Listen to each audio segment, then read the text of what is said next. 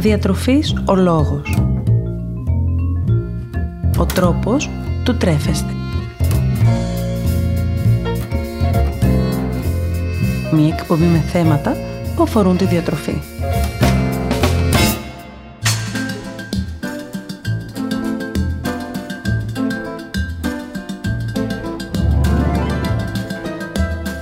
Καλησπέρα σας. Είμαι Μαριάννα Μανώλη, διατολόγος, διατροφολόγος και σήμερα θα ήθελα να συζητήσουμε μαζί για τις δύο βασικές κατηγορίες τρεπτικών συστατικών που επεριέχονται στα τρόφιμα που καταναλώνουμε και αυτά δεν είναι άλλα από τα μακροθρεπτικά και μικροθρεπτικά συστατικά.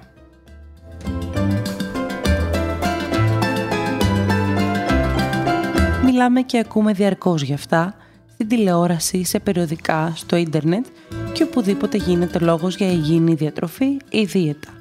Αλλά ίσως κάποιες φορές δεν γνωρίζουμε τελικά γιατί ακριβώς μιλάμε.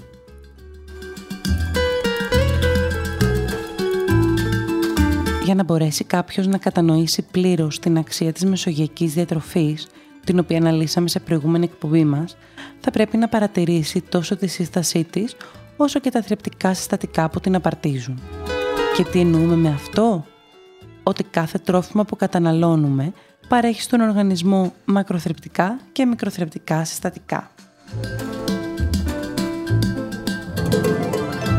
Πιο συγκεκριμένα όμως, και για να μιλήσουμε επί της ουσίας, όταν αναφερόμαστε σε μακροθρεπτικά, μιλάμε για εκείνα τα συστατικά τα οποία αποδίδουν στον οργανισμό θερμίδες, δηλαδή ενέργεια, την οποία χρησιμοποιεί ο ίδιος ο οργανισμός για την ανάπτυξή του, το μεταβολισμό του, καθώς και για άλλες λειτουργίες. Όπως φαίνεται και από την ίδια τη λέξη, πρόκειται για συστατικά τα οποία χρειάζεται ο οργανισμός σε μεγάλες ποσότητες. Στην κατηγορία αυτή ανήκουν οι υδατάνθρακες, οι πρωτεΐνες και τα λίπη, όπου κάθε γραμμάριο υδατάνθρακα και πρωτεΐνης αποδίδει στον οργανισμό 4 θερμίδες, ενώ κάθε γραμμάριο λίπους 9 θερμίδες αντίστοιχα. Μικροθεραπευτικά από την άλλη είναι τα συστατικά εκείνα που ο οργανισμός χρειάζεται να προσλαμβάνει σε μικρές ποσότητες, είναι όμως εξίσου απαραίτητα αφού συμβάλλουν στο μεταβολισμό των μακροθρεπτικών συστατικών και χρησιμεύουν ως δομικά συστατικά του οργανισμού, επιτελώντας πολλές και σημαντικές διεργασίες. Στην κατηγορία αυτή ανήκουν τα ανόργανα άλατα, οι βιταμίνες αλλά και το νερό.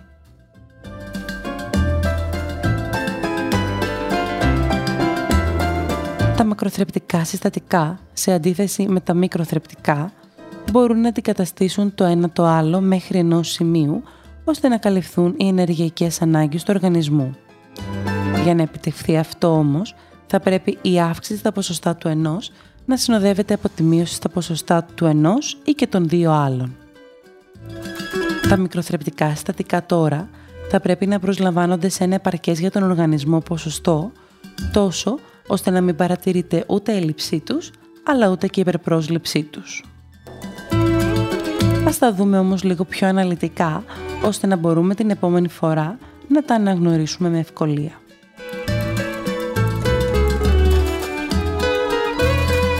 Ξεκινώντας με τα μακροθρεπτικά συστατικά, η πρώτη κατηγορία δεν είναι άλλη από αυτή των υδατανθράκων.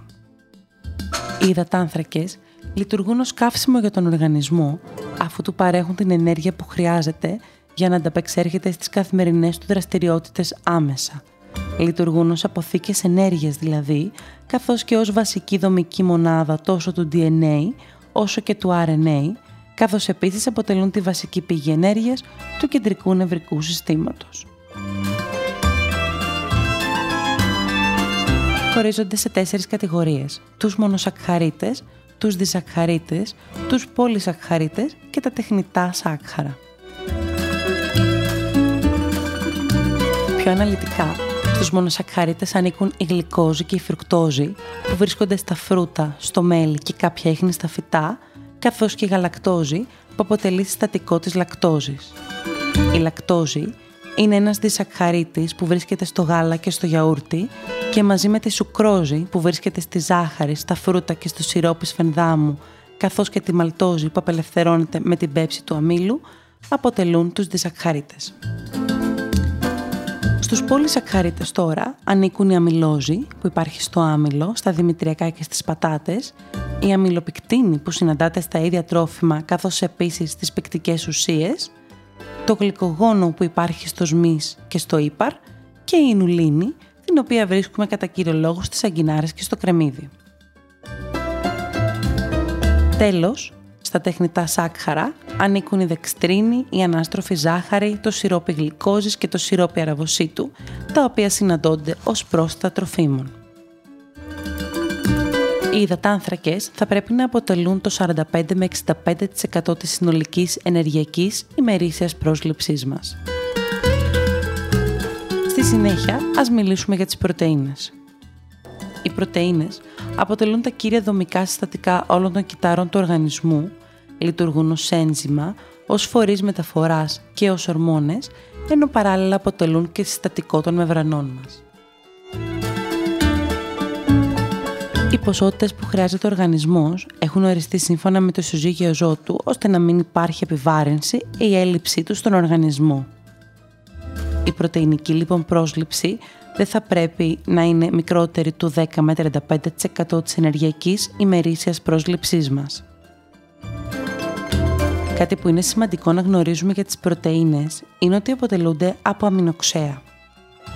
Συνολικά, για τη σύνθεσή τους χρειάζονται 20 αμινοξέα, από τα οποία 8 θεωρούνται απαραίτητα γιατί ο οργανισμός δεν μπορεί να τα συνθέσει και πρέπει να προσλαμβάνονται από την τροφή Έξι θεωρούνται ή μη απαραίτητα γιατί δεν έχουν τη δυνατότητα τα παιδιά να τα συνθέσουν και έξι μη απαραίτητα αφού συνδύθεται από τον οργανισμό.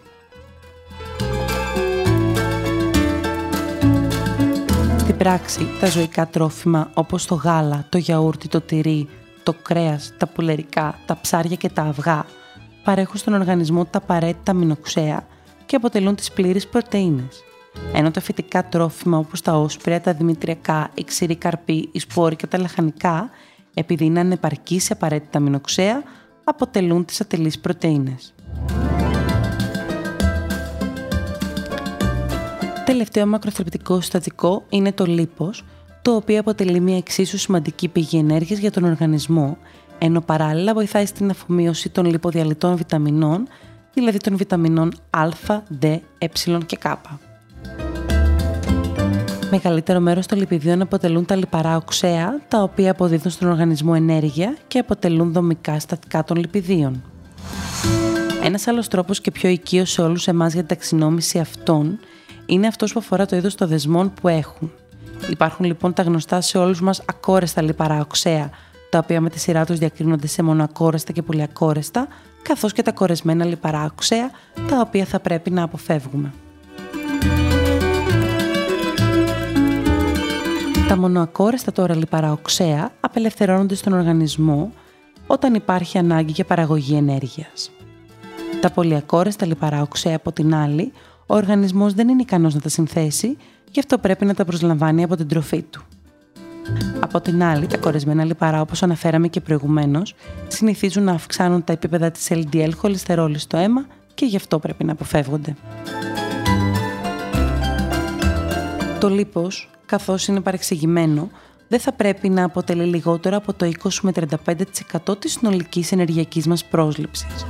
Κάποιες πρόσφατες μελέτες μάλιστα συστήνουν αύξησή του μέχρι και στο 40%. Πηγές πρόσληψης του λίπους για τον οργανισμό αποτελούν τροφές όπως το ελαιόλαδο και τα έλαια γενικά, το βούτυρο, η μαργαρίνη, η ξηρή καρπή και τα ζωικά τρόφιμα.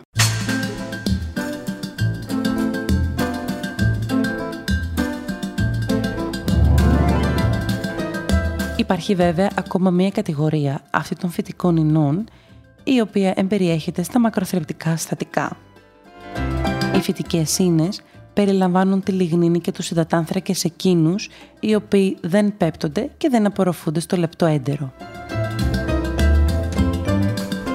Η μία απορρόφηση τους αυτή στο λεπτό έντερο προσφέρει στον οργανισμό διάφορες ευεργετικές ιδιότητες όπως η καθυστέρηση της κένωσης του στομάχου, η δέσμευση βαρέων μετάλλων και άλλες.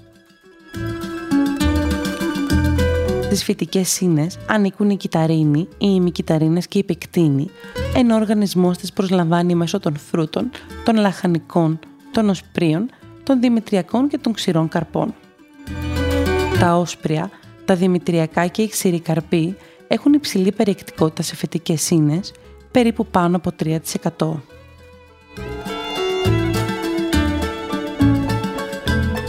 Οι συστάσεις για κατανάλωση φυτικών ινών είναι 25 γραμμάρια την ημέρα για τις γυναίκες και 38 γραμμάρια την ημέρα για τους άντρες, ενώ μια γενική σύσταση είναι αυτή που αφορά τα 15 γραμμάρια την ημέρα.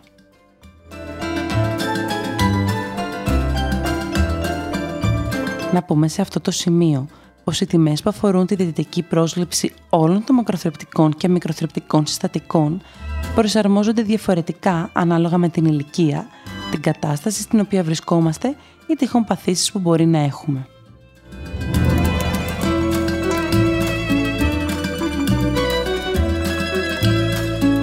Ποια είναι τώρα τα μικροθρεπτικά συστατικά; Ένα από τα πιο σημαντικά, όπως αναφέραμε και προηγουμένως, δεν είναι άλλο από το νερό. Το νερό αποτελεί για τον οργανισμό σημαντικό στοιχείο που πρέπει απαραίτητος να προσλαμβάνει, αφού πρόκειται για το συστατικό εκείνο το οποίο βρίσκεται σε μεγαλύτερη ευθονία στον ανθρώπινο οργανισμό και φτάνει σε περιεκτικότητα το 60% του βάρους σώματος βοηθάει στην πρόσληψη διάφορων μεταβολικών και λειτουργικών ανομαλιών του οργανισμού, είναι απαραίτητο για να διατηρείται σταθερή η ομοιόσταση των κυτάρων και ο αγκιακό τους όγκος, ενώ αποτελεί το μέσο εκείνο μέσω του οποίου διάφορα θρεπτικά συστατικά μετακινούνται τελικά μέσα στον οργανισμό. Το νερό έχει μηδενική θερμιδική αξία, επομένως η κατανάλωσή του μπορεί να βοηθήσει στην απώλεια ή στη διατήρηση του βάρους και να αντικαταστήσει τα ανθρακούχα ποτά, τα οποία έχουν αυξημένες ποσότητες ζάχαρης, κάνοντας τον καλύτερο σύμμαχο για τον οργανισμό μας.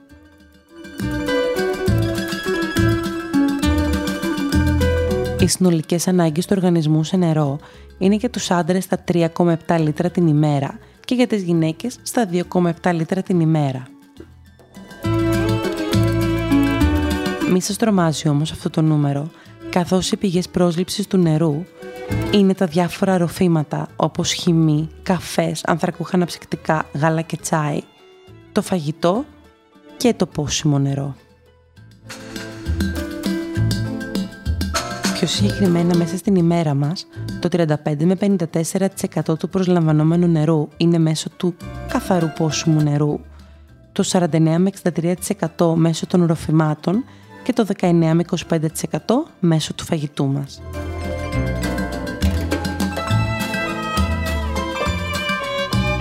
Έπειτα, στα μικροθρεπτικά συστατικά ανήκουν όλες οι βιταμίνες. Οι βιταμίνες δεν είναι τίποτε άλλο παρά χημικές ενώσεις, τις οποίες ο οργανισμός δεν έχει τη δυνατότητα να συνθέσει. Σε αντίθεση με τα μακροθρεπτικά συστατικά, οι βιταμίνες δεν έχουν καμία θερμιδική αξία.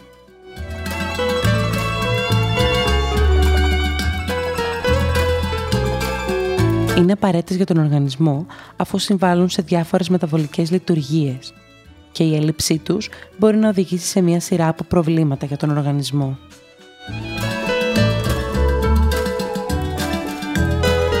Οι υδατοδιαλυτές βιταμίνες βοηθούν στη μεταφορά ενέργειας και στο μεταβολισμό των μακροθρεπτικών συστατικών, ενώ οι λιποδιαλυτές βιταμίνες αποτελούν μέρος των βιολογικών μεμβρανών και βοηθούν στη σύνθεση κάποιων ενζήμων. Η βιταμίνη Α, οι βιταμίνες του συμπλέγματος Β, η βιταμίνη C, η βιταμίνη D, ε και η βιταμίνη K είναι αυτές που χρειάζεται καθημερινά ο οργανισμός μας για να λειτουργήσει ισορροπία. Χωρίζονται σε δύο κατηγορίες όπως αναφέραμε και προηγουμένως, τις υδατοδιαλυτές και τις λιποδιαλυτές.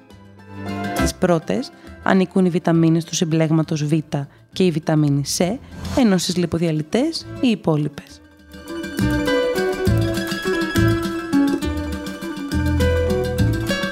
Τέλος, στα μικροθρεπτικά συστατικά ανήκουν τα ανόργανα στοιχεία. Τα ανόργανα στοιχεία αποτελούν απαραίτητα θρεπτικά συστατικά για τον οργανισμό, αλλά επειδή δεν μπορεί να τα συνθέσει, πρέπει να τα προσλαμβάνει καθημερινά μέσω της διατροφής του. Κάποια από τα ανόργανα στοιχεία βρίσκονται στον οργανισμό σε μεγάλες ποσότητες, ενώ κάποια άλλα σε μικρότερες, γι' αυτό και ονομάζονται ιχνοστοιχεία. Τέλος, άλλα βοηθούν στη σωστή διατήρηση των υγρών στα διάφορα τμήματα του οργανισμού και χαρακτηρίζονται ως ηλεκτρολίτες. Στα ανόργανα στοιχεία ανήκουν το ασβέστιο, το ιόδιο, το μαγνήσιο, το σελήνιο, ο σίδηρος, το φωλικό το νάτριο, το κάλιο και άλλα.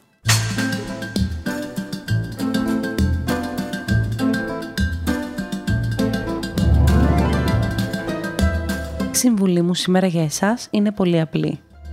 Η σημασία του να προσλαμβάνουμε όλα τα θρεπτικά συστατικά είναι πολύ σημαντική.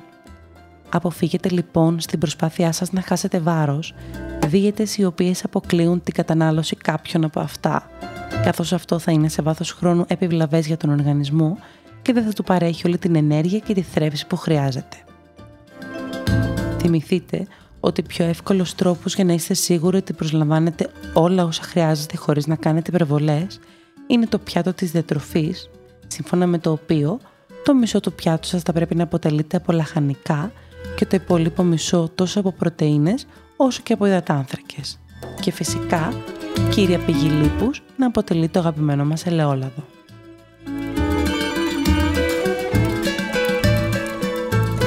Μία έξυπνη αλλά και γρήγορη ιδέα για σνακ σήμερα είναι οι ριζογκοφρέτες.